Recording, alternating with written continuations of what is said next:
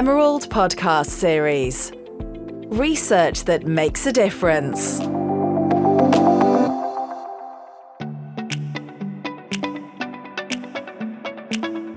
Welcome to the Emerald podcast series. I'm pleased to be joined today by four great guests. Marion Mahat, Senior Research Fellow at the University of Melbourne, Australia.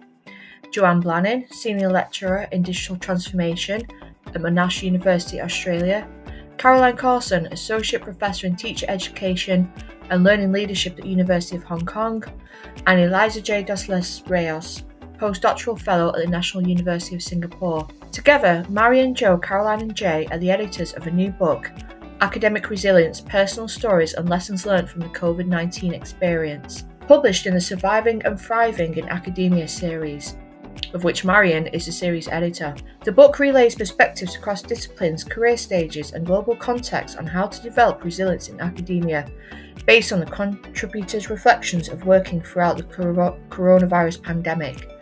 The COVID-19 pandemic undoubtedly tested the resilience of academics in higher education. Many universities were severely affected by reduced student enrolment, with widespread job losses reported across universities.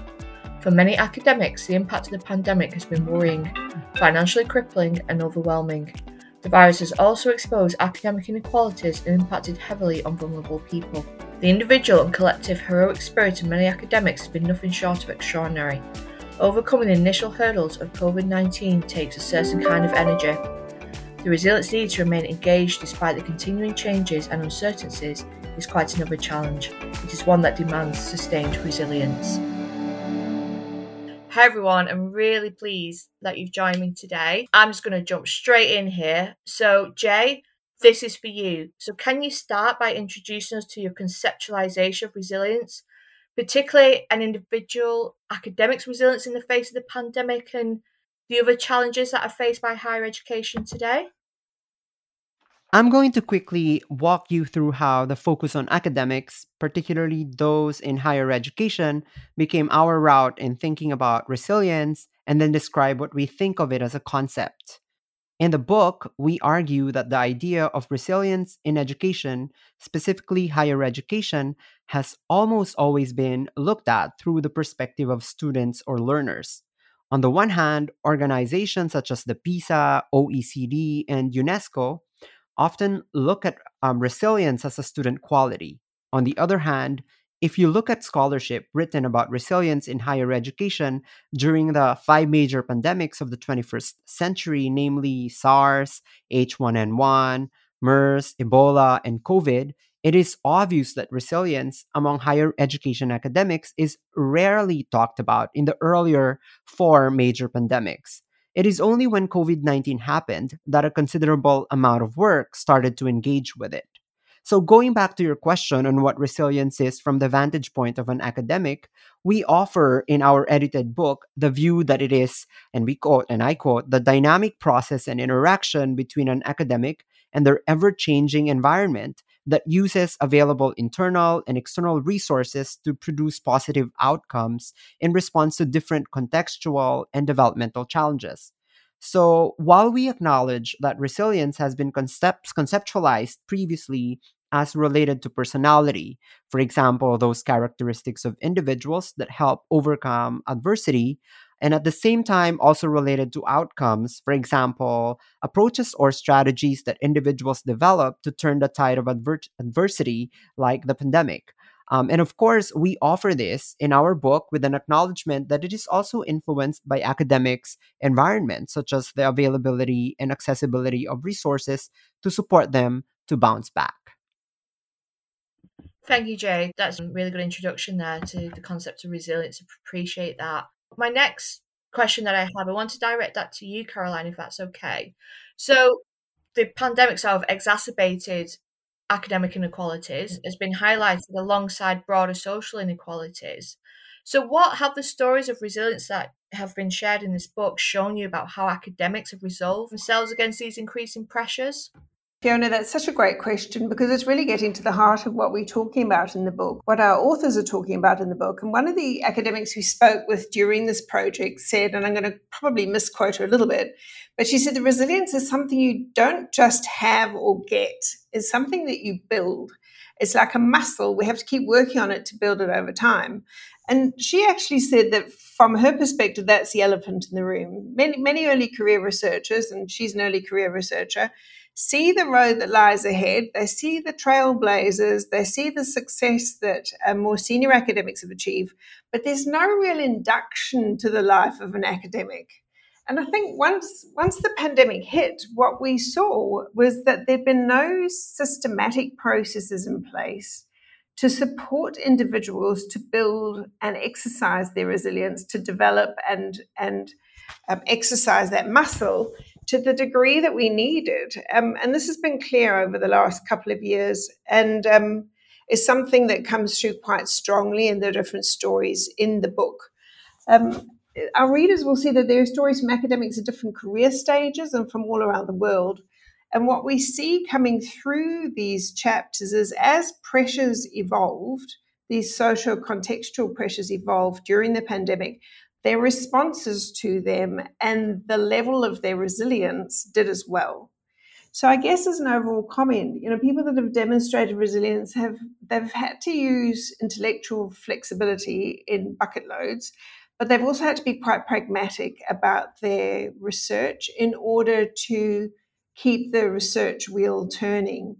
And I guess one of the other key themes that's woven itself through the chapters in the book is just the degree to which universities' provision of effective support to their academic staff has varied quite a lot from institution to institution. And I guess that's one of the things that really stands out most clearly from our conversations with academics and from the chapters in the book is the variability of individual experiences. There's no one size fits all. Everybody approached it in a different way and demonstrated or achieved and demonstrated their resilience in completely different ways. And so the pandemic had differing implications for their work as they went about performing what Anne Maston said like 2 decades ago, performing their ordinary magic, which we do in our day-to-day lives as academics at universities. And so, you know, one of the things that I'm mindful at the moment, whilst many countries, as we were just saying earlier on, many countries have decided that COVID is endemic and we're going to just live with it, we see videos on social media coming out, for example, from Shanghai, which shows just how profound the impact of the pandemic continues to be for many people, many academics in different parts of the world. And I guess one of the things that we've seen coming through loud and clear from the authors in this book is how there's been a lot of thinking about the connection between people's academic work and their broader life purpose, what they actually want to achieve in their lives, what their priorities are. And this has really led to quite a significant recalibration, really, a rejigging of priorities for lots of people. Thanks for your answer there. I really appreciate, you know, you highlighted that it's been a different experience for everyone, depending where they are in their academic lives. It's a really good point, that. So my next one actually is going to be for you, Jo.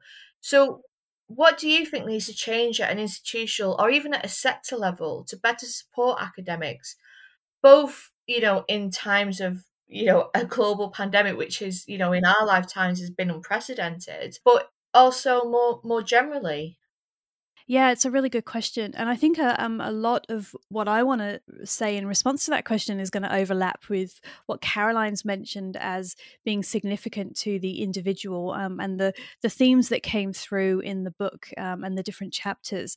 And we heard quite a few different stories in the interviews that we undertook as part of the research that we carried out, and also in the stories that we heard through other people's research in their chapters as well. And it gave us some ideas of how institutions and sectors could prepare for challenges. And these are the unknown, right? So it's hard to prepare for the unknown, as we can always prepare for things in hindsight, but the future is trickier. So I think one example of how one institution's going about it is one chapter in the book is from some academics at a Brazilian university where their academics went out into the community at the beginning of the pandemic, and they sought to blend the resources of their institution with the resources of the local government.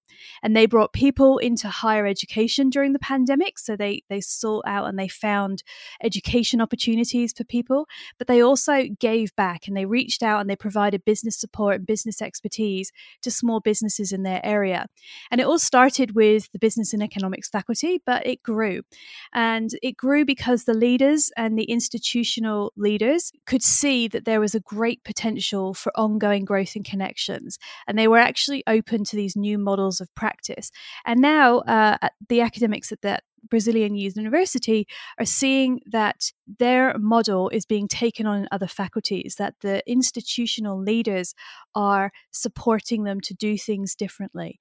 And we want to encourage institutional leaders to see adversity as something to grow through rather than something to go through and struggle to maintain some kind of normality that we're just going to revert back to afterwards. But in that example, the understanding that things can change and we can learn from and through challenge, I think, is something that we want institutional and sector leaders to really focus on and engage. And as Caroline mentioned, we've learned through putting this book together that academic resilience is learned and it must be practiced, continually practiced.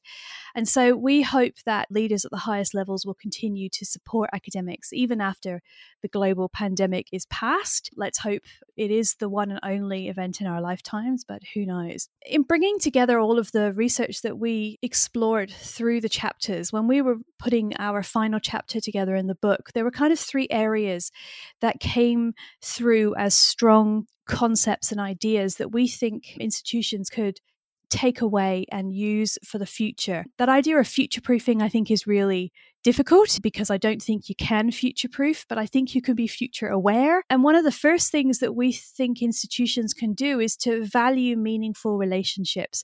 As Caroline mentioned, a lot of the people who demonstrated strong academic resiliences had really excellent relationships with staff members at all levels and in all different roles, and they appeared to have stronger and more resilient staff bodies overall. And institutions that provided ways to do that appeared to have an overall more resilient staff and resilient programs as well. And as Caroline mentioned, the individuals in the studies in the book noted that they were rethinking their personal priorities. And this has implications for institutional leaders too. That means that they need to reflect on these shifting priorities in their staff and how that might affect their plans as well. And I think we've probably all heard of or read the studies that say reduced working hours actually sees the same or perhaps even more work output that we see Scandinavian countries going to 4-day work weeks and yet the same work output or increased work output.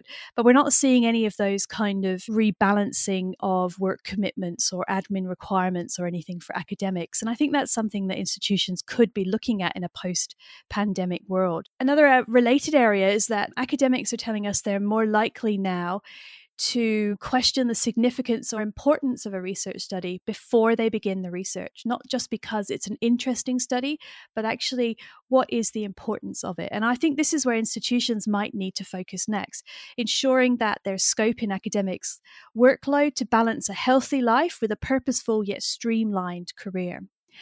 And finally, academics told us they want to have impact, but of course that's not new. We know many academics do research to bring light to complex or misunderstood or difficult situations. And we often want to raise awareness or make a difference in the world. That's why we love research. That's why we do research. But a number of people in the book and people in our own research told us that the pandemic lockdowns gave them time to reflect on their own impact and that they're feeling much more strategic about what they want to publish and how quickly they want to share their emerging knowledge in different formats. And I think for institutional leaders, this means considering how they measure success, how they measure impact, and of course, what we count as academic contributions. How are we closing the loop on creating research opportunities, gathering data, making sense of data, and bringing that data back to the people involved in the research. And I think in a post-pandemic world, academia needs to be increasingly relevant and timely. As one participant said to us, it's about telling people's stories, because if we don't tell the stories, people will forget. Referring, I think, to the idea that there is such a short attention span in the world. And I think institutions need to facilitate this shift in expectations that we need feedback in different ways, at different levels to a huge range of people and audiences. So I think there's a few things there for the institutions to think about. They may not be massively life-changing, but I think little tweaks in what we do and how we think about academics could really help academic institutional resilience and academic resilience at a personal level too.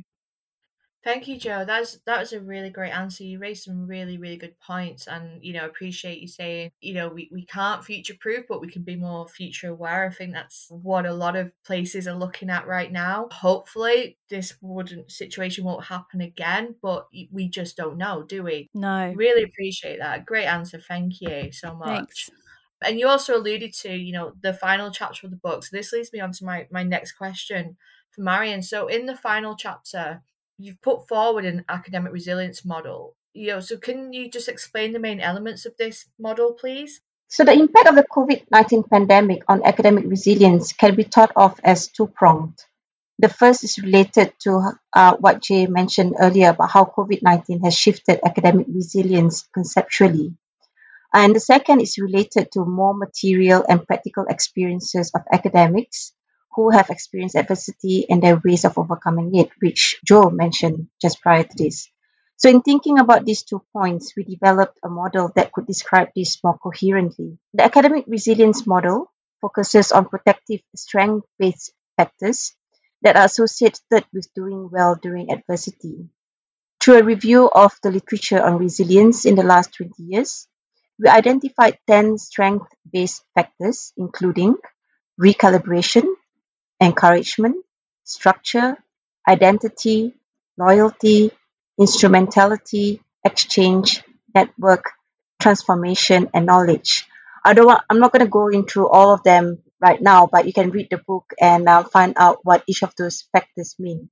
Additionally, in a project funded by Universitas 21 Research and Resilience Fund, we gathered data from 214 academic staff across different career stages from Australia, Hong Kong, Mexico, Singapore, South Africa, Sweden, United Kingdom, and United States.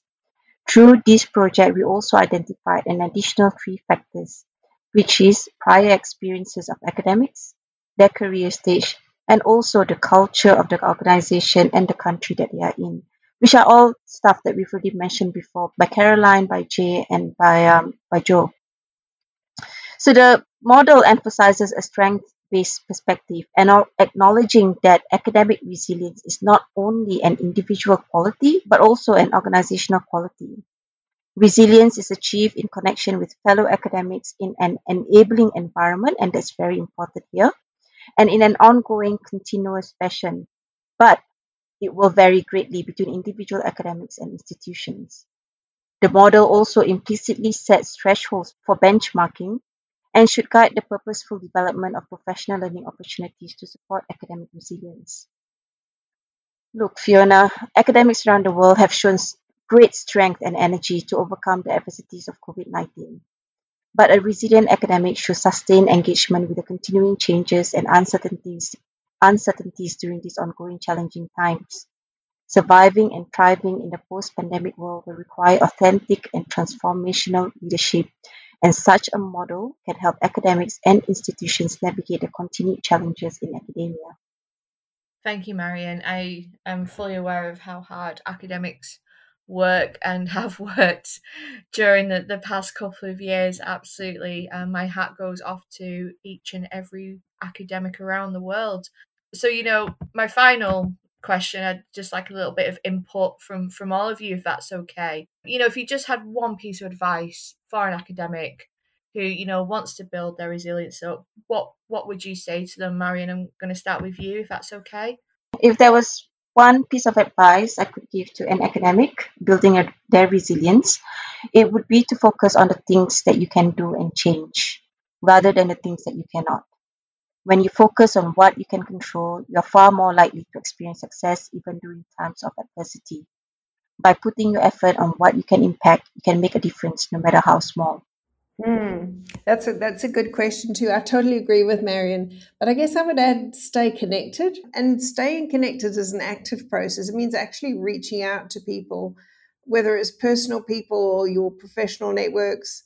I really feel like this hasn't been the time to hesitate because, you know, at the risk of sounding cliched because you've heard this said so many times, we've all been in it together. And in my experience, people have really welcomed opportunities to connect. So whether it's just been to have that virtual coffee with a friend or to reach out to somebody and ask them to introduce you to somebody that you're keen on networking with or whose work you admire, I think that idea of staying connected has been really important. That's probably what I would suggest.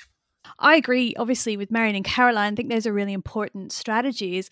I would say that what academic resilience looks like for you as an individual is as diverse as we are as humans. So it looks different to absolutely everyone. But I would encourage people to reflect on what works for you or what worked for you during the height of the pandemic and seek to embed that practice, whatever it might be, into your new normal. And for some of us, we're still going through lockdowns and some of us are a little bit more free, but really focus on identifying what helped you with your resilience building. It might have been daily walks or lunchtime Zoom chats with your colleagues or closing your home office door each morning and sitting down to work at the same time. But there are so many strategies we came across, but I encourage you to find the one or the ones that worked for you and consciously build a habit from there so that if we do face another challenge on this scale in the future or even small scale challenges in your day to day, you will have some strategies ready to go in place to help you manifest that resilience. Thank you, Jo. Jay, last but not least. I'm going to piggyback on Caroline's advice about staying connected, but I would add some few qualifiers, and this is really close to my heart because as an early academic who finished his PhD and started a postdoc during the peak of the pandemic, I realized that staying connected with the right people who will inspire and motivate you to be productive in a joyful and healthy way matters. This is something that I share in chapter 1 of the book, which the four of us actually wrote together. Without Marianne, Caroline, and Joe around, I don't think I would have been as productive as I've been during the pandemic if I were with a different crowd. So my advice would be choose your crowd wisely and be intentional or purposeful in learning from them. That's lovely, Jay. Thank you. All of you, thank you so much for your contributions. It's a really important and timely book. And I suggest to our listeners to definitely go and get themselves a copy. Again, so thank you for joining me today. I'm aware we're sort of all around the world, so I appreciate you taking the time with this fun with time zones. Thank you. Thanks, Fiona. Thank you. Thanks, Fiona. Thank you, Fiona. Thank you for having us. There is a link to the Resilience website in the transcript and the book as well. I'd like to thank my guests for joining me today, and to you, the listener, and to Alex at This Is Distorted Studios for editing this episode.